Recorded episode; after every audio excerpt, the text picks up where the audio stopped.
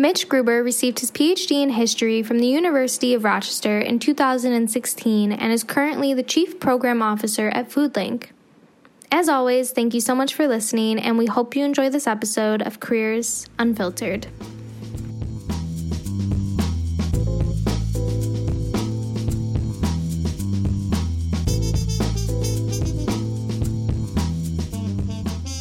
Hello, everyone, and welcome back to another episode of Careers Unfiltered. I'm Bryce, and sadly, my co-host, Danae, is not with us today, but I'm super happy because we have an awesome guest, Mitch Gruber, who is the Chief Program Officer at Blue Link. How are you doing today, Mitch? I'm great. I'm happy to be here. I will tell people from the start, you may be interrupted by a crying baby or a barking dog, but such is the life of quarantine during COVID. Yeah, That's something I think we're all dealing with. Our work situations are a bit more intertwined with our families than they might have been before. So let's get in a bit to your background. So you originally, for your undergrad, you went to Binghamton, where you studied history and anthropology. And then after that, you got a PhD in history from the University of Rochester over the course of 8 years. So I'd love if you could talk a bit about your educational background and what drew you to history in the first place. Yeah, I was never a particularly engaged high school student. I went to Brighton High School. I grew up here in Rochester, and I was never really that into academics. But I fortunately was. I guess I was lucky enough or smart enough to get into Binghamton. And once I was there, I just had a couple great professors in history. I had no inclination I was going to study history. History is not the most sexy of majors, as you can probably imagine, for a variety of reasons. But for me, I think that I'm a huge believer in the history major because more than anything else, it really prepares you for independent work, for critical thought, for analysis, for reading and writing, which have been absolutely huge parts of my career. That's how I've been successful. And after Binghamton, I didn't know exactly what I wanted to do, but it certainly wasn't coming back to Rochester. I traveled the world for quite some time. I spent over a year in sub-Saharan Africa. I was in the Middle East for a while. But when push came to shove, I eventually realized I wanted to go back to graduate school. And I'm so, frankly, blessed and grateful that I got into the U of R for my doctorate. That sounds really interesting, the part about traveling the world. I'd love if you could talk a bit more about that. So after your undergrad, you did a lot of traveling. I did. I did my last semester abroad at the University of Cape Town in South Africa. And I graduated a little bit early from my undergrad, and I just decided to stay. I stayed, and I found different things that kind of captured my time, from political projects to volunteerism, a number of different things that ultimately led me to want to stay. So ultimately, I decided to do a lot of traveling for reasons that really stem from curiosity. I wasn't curious about upstate New York. I had lived here all of my life. But what I realized eventually was if I was going to make an impact in a community, and this is what I hope we get to in this podcast today, if I was going to make an impact, it was going to have to be in a community that I knew, a community that I loved, and frankly, a community that loved me back. I thought about going to get a doctorate in history and African history from the University of Cape Town. But eventually I realized if I really wanted to study history, it should be a history that I wasn't an outsider. And American history is where I ended up studying, and doing it at the U of R was a great opportunity for me. Yeah, that's really interesting, that bit about to feel a connection as an insider, not as an outsider, to what you're studying. I'd love if you could talk a bit more about that. Yeah. Studying African history was, I learned a lot, but I just always felt like I was kind of a voyeur. And I don't say that with any disrespect to people who study the history of cultures that aren't theirs. And in some ways, I feel like a voyeur studying American history, too. My family, I'm Jewish, both sides. My family has not been in the U.S. for that long. I'm third generation. I'm third generation on both sides, actually. But I do feel, I think if I had to describe my identity, I certainly feel like a Rochesterian.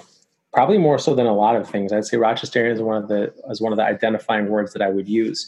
So being able to study at the University of Rochester with great faculty there, and I ended up writing a dissertation about the history of food retail here in urban America. Very short of it is that food retail has changed dramatically over the last 100 years. There was a time where we really thought of food distribution as a public utility.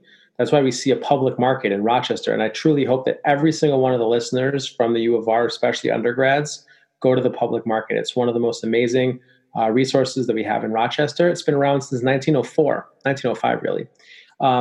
In truth, it is a public market because it was built with public dollars, state and city. And you had the municipality working hard on getting food to people. Over time, what's happened is that the private sector has really consumed all of that work. So now we're stuck in a situation where if you are someone who's wealthy or you live in a wealthy community, you have access to, in Rochester, you have Pittsford, right, where you have the only Trader Joe's in the region, you have the flagship Wegmans, and you have someone clamoring to open up a Whole Foods, all within a small, less than a square mile radius. Meanwhile, where I live in the city of Rochester, in a very poor part of the city, you don't have any stores for miles and miles away. And my dissertation traces that. What are the factors that led to that? Things like the introduction of automobiles and the refrigerator becoming household items that the majority of folks had. All of a sudden, you see that we're living in a time where there's haves and have-nots with food. And I find that to be inexcusable. And that's the work I did in my dissertation. That's the work I work on at FoodLink as well. Yeah, and I want to co-sign on that endorsement of the Rochester public market, an absolutely incredible resource. If you're in Rochester and you haven't been, you really should go. And I love that you kind of made my segue for me. So you mentioned your work at FoodLink. As chief program officer, what does that entail? So really, the way FoodLink operates, we are the regional food bank in town. And I should say the regional food bank in the region, right? We cover 10 counties and we distribute about 20 million pounds of food a year. And that food is going to partners, food pantries, soup kitchens, homeless shelters, group homes, senior centers. The list goes on and on and on. And essentially, FoodLink has a CEO. We have a chief operating officer who handles all the things that happen kind of internally. How do we make sure that we run How do we make sure the trains run on time, if you will? And then we have me, the chief program officer, who ensures that our relationships with our partners and our external affairs are in order. So I work with a network of partners. I've created additional programs like our curbside market, which is something that's become very popular in the Rochester community. And that's what I do at FoodLink. And it's very much in line with what I just described in my dissertation. It's about trying to make sure that everybody, regardless of what they look like, how much money they have, who they are, everyone has the opportunity to eat a healthy diet that allows them to live a healthy life. Food really is the fuel that we all need. And we have far too many people in this community and beyond who don't have enough for no other reason than the zip code they live in. So my question is, how did you get your start at FoodLink? You mentioned earlier some of your motivations for returning to Rochester. I'd love if you could talk a bit more about that. Yeah, it's a story I really do love to tell. When I was as a 21-year-old kid, I just got back from maybe 22. I just got back from traveling for well over a year. I ran out of money. I came back and did what no 21-year-old wants to do. I moved into my father's basement and I started looking for a job. And the only criteria that I had was that I really wanted the job to be something that made me feel good about myself. I've always kind of had a social justice mindset, and I wanted to make sure that I was working in the nonprofit sector, doing something that was giving back to the community. And I wound up getting a job teaching Head Start for a place called Action for a Better Community in Rochester. Head Start, for anyone who doesn't know, is basically it's free pre-K and kindergarten for anyone under the poverty line. It's a federal program started by LBJ in 1964. Great program. I worked it for the better part of a year, and I'll tell you, I learned right away, and this is a very important lesson for anyone listening to this. You will learn what you're not good at. And I learned very clearly that I was not good at early childhood education. I'm good with kids. I love kids, but teaching 17 four-year-olds was not my thing, and it requires the patience of a saint, and I don't have that. So I knew it wasn't going to be for me long term, but even more pressing, I knew there were problems with the program that I really wanted to address, and one of them was food waste. Every single day at this at school, we were provided food to feed 17 kids breakfast, lunch, and snack. 17 kids never showed up. And again, remember, it's a federal program, so these are rigid guidelines. So every single day, I'm throwing away food. And I remember thinking to myself, after dumping milk every single day, I literally had just within 6 months gotten back from Zimbabwe, which at the time, this is 2008, at the time had the highest recorded inflation rate in human history. And I remember waiting in bread lines there. I remember waiting. Milk wasn't a thing anyone could get. And here I was on the other side of the world, just dumping milk. It absolutely drove me crazy. So I did a little bit of research. I called FoodLink, which is what everyone told me to do. I had no idea who FoodLink was or what it did. And Tom Ferraro, who is the founder of FoodLink and turned out to be my personal mentor, he's been passed away about 6 years ago now. Tom took the meeting with me because that's the kind of guy he was. He took a chance on young people. He was willing to have the conversations. And by the end of the conversation, he told me to come work for him. He could see that I was passionate about it. He could see that I really cared quite deeply about the issue. And he didn't even have a job for me. He just told me, you should just come work for me, figure it out. And I said, Tom, I'm going to finish the school year because that's my commitment to Head Start. And then I'm going to come work for you. And that's what I did. And I have zero regrets. One of the things I think this is really important, again, for folks who are listening to this podcast is that in the world of food banking, no one's ever gone to school to study to be a food banker, right? It's not a thing that happens. The food bank is we have 100 employees at FoodLink, and we're people who come from all sorts of different backgrounds, educational and otherwise. No one trained to do it. It's people who are drawn by stories like mine, but also by a purpose and an ethos to do something that gives back. And I just want to reinforce to people that those jobs do exist out there. And I'm sorry to go on a tangent here. I really do feel bad for some of the folks who are graduating right now, because we're about to enter a really significant recession. We all know it. Let's not beat around the bush. But I'll tell you something that Tom always told me, and I swear Tom said this all the time, because I came to him in 2008. Remember, there was a bad recession in 2008, and I mentioned before we have a CEO and a chief operating officer. They also came in 2008, and what Tom said was, when recession hits, when the economy is bad, that is when places like FoodLink get real talent. And when the economy is booming and people can go get jobs wherever they want, a lot of the great talent isn't coming to the nonprofit sector. So I don't know if that's true or false. I think this year will really be the year we see that. But I'll tell you right now, folks should really keep an open mind. Go to the thing that drives you. What makes you wake up in the morning and say, I want to solve this problem. I want to work on this thing. And just do the research to figure out who's doing that work and get to know them.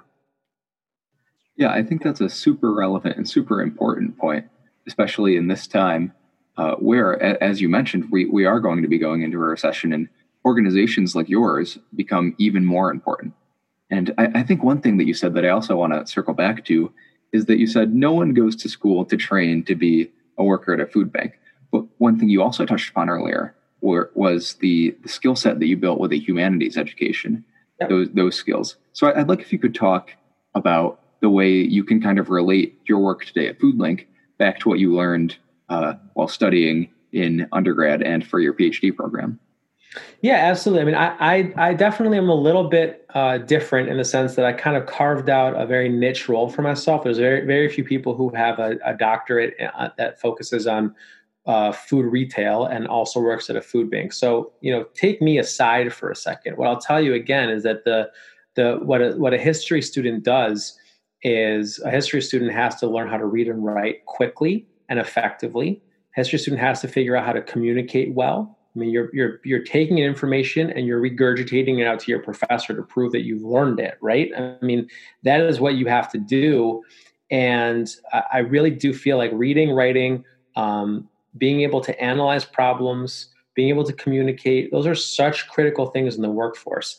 I can't tell you how many times I've been at FoodLink now for 12 years on and off, and I have seen so many people come through and apply for jobs and not have basic writing skills. And that may not seem like the biggest deal in the nonprofit sector. Not all these folks are, doing grant writing or anything like that. But I will tell you, being able to communicate and read and write effectively is useful in every field. I don't care what field you're in, it is useful. And so I would really encourage folks who have a humanities degree or who are receiving one shortly to really cast a wide net. And again, think through what are the things that really interest you.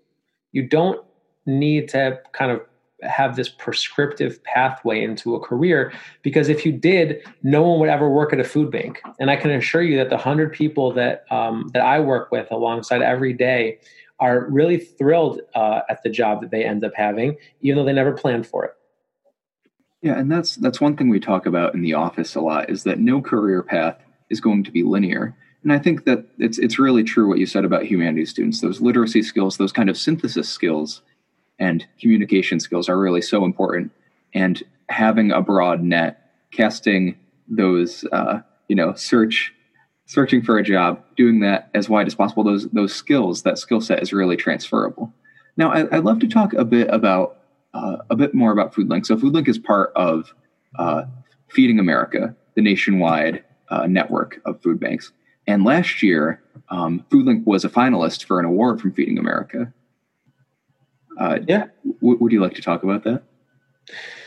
Sure. I mean, Feeding America is a huge organization. I'm sure a lot of people have been seeing in the news lately because it's been such a key part of the pandemic response. In fact, Parks and Rec, the big kind of reunion show they did a couple weeks ago, was specifically to benefit Feeding America. So it's got a lot of press. But the nice thing about the Feeding America network is that all the food banks are very autonomous within it. So we at FoodLink have always kind of marched the beat of our own drum, and we were nominated for that award in part because we've done so many creative things that are outside of the world of traditional food banking over the years. So I mentioned the curbside market. This is a mobile farmers market that we send around town every day. We work a lot with URMC on that side in terms of trying to get people to eat a nutritious diet.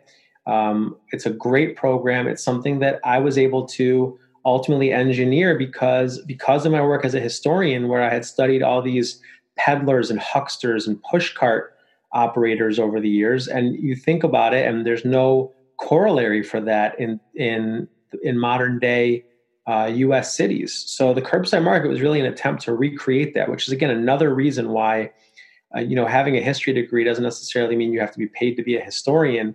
But to think through lessons learned over the past and try to develop the right initiatives. I think our curbside market was a big reason why we were nominated for that award. And that's something that really I attribute to a couple things. One, certainly my academic history, but two, FoodLink's incredible flexibility. And I mentioned Tom hired me before he even had a job for me.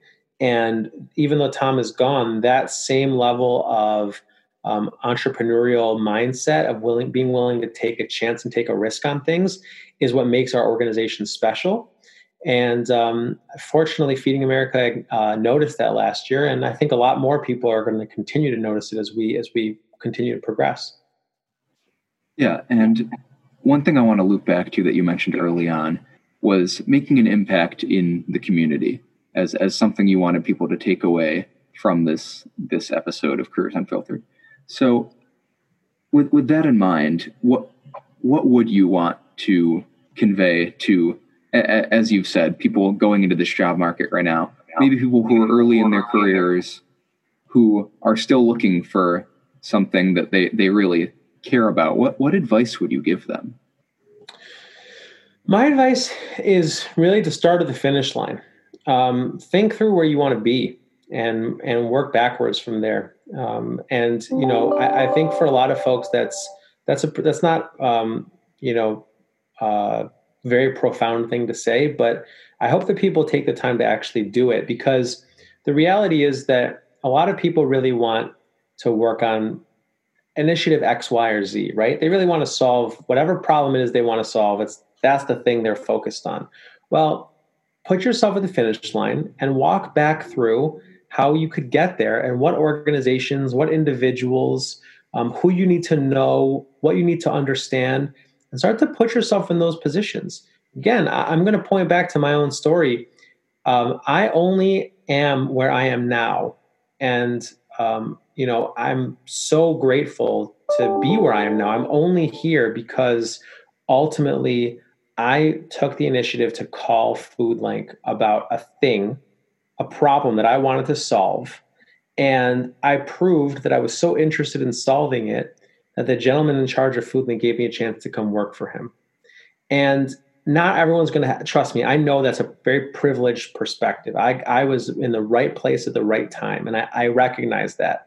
But the concept, I still think, is applicable for everyone. Think about what you want to work on and try to put yourself in the position to do it.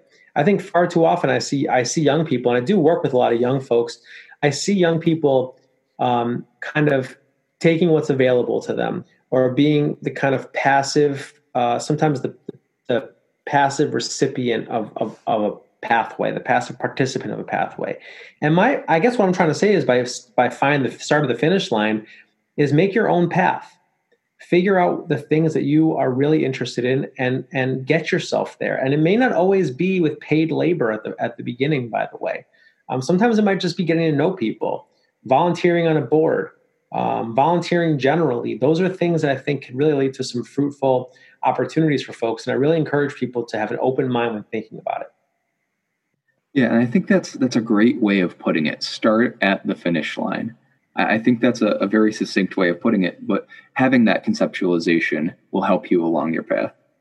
So, Mitch, I'd like to thank you for the time you've spent with us today. It's been a really insightful episode. As someone heading into the job market right now, looking at nonprofit work as a humanities major, it's been great to hear all this, and you've been a great guest. So I'd like to thank you for your time.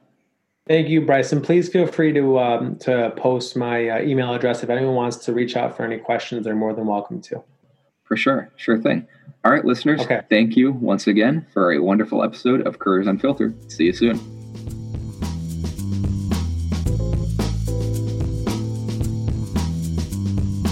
If you like what you're hearing, give us a rating on your podcast listening platform choice, subscribe, and share us with your friends. Thank you so much, and see you next time on Careers Unfiltered.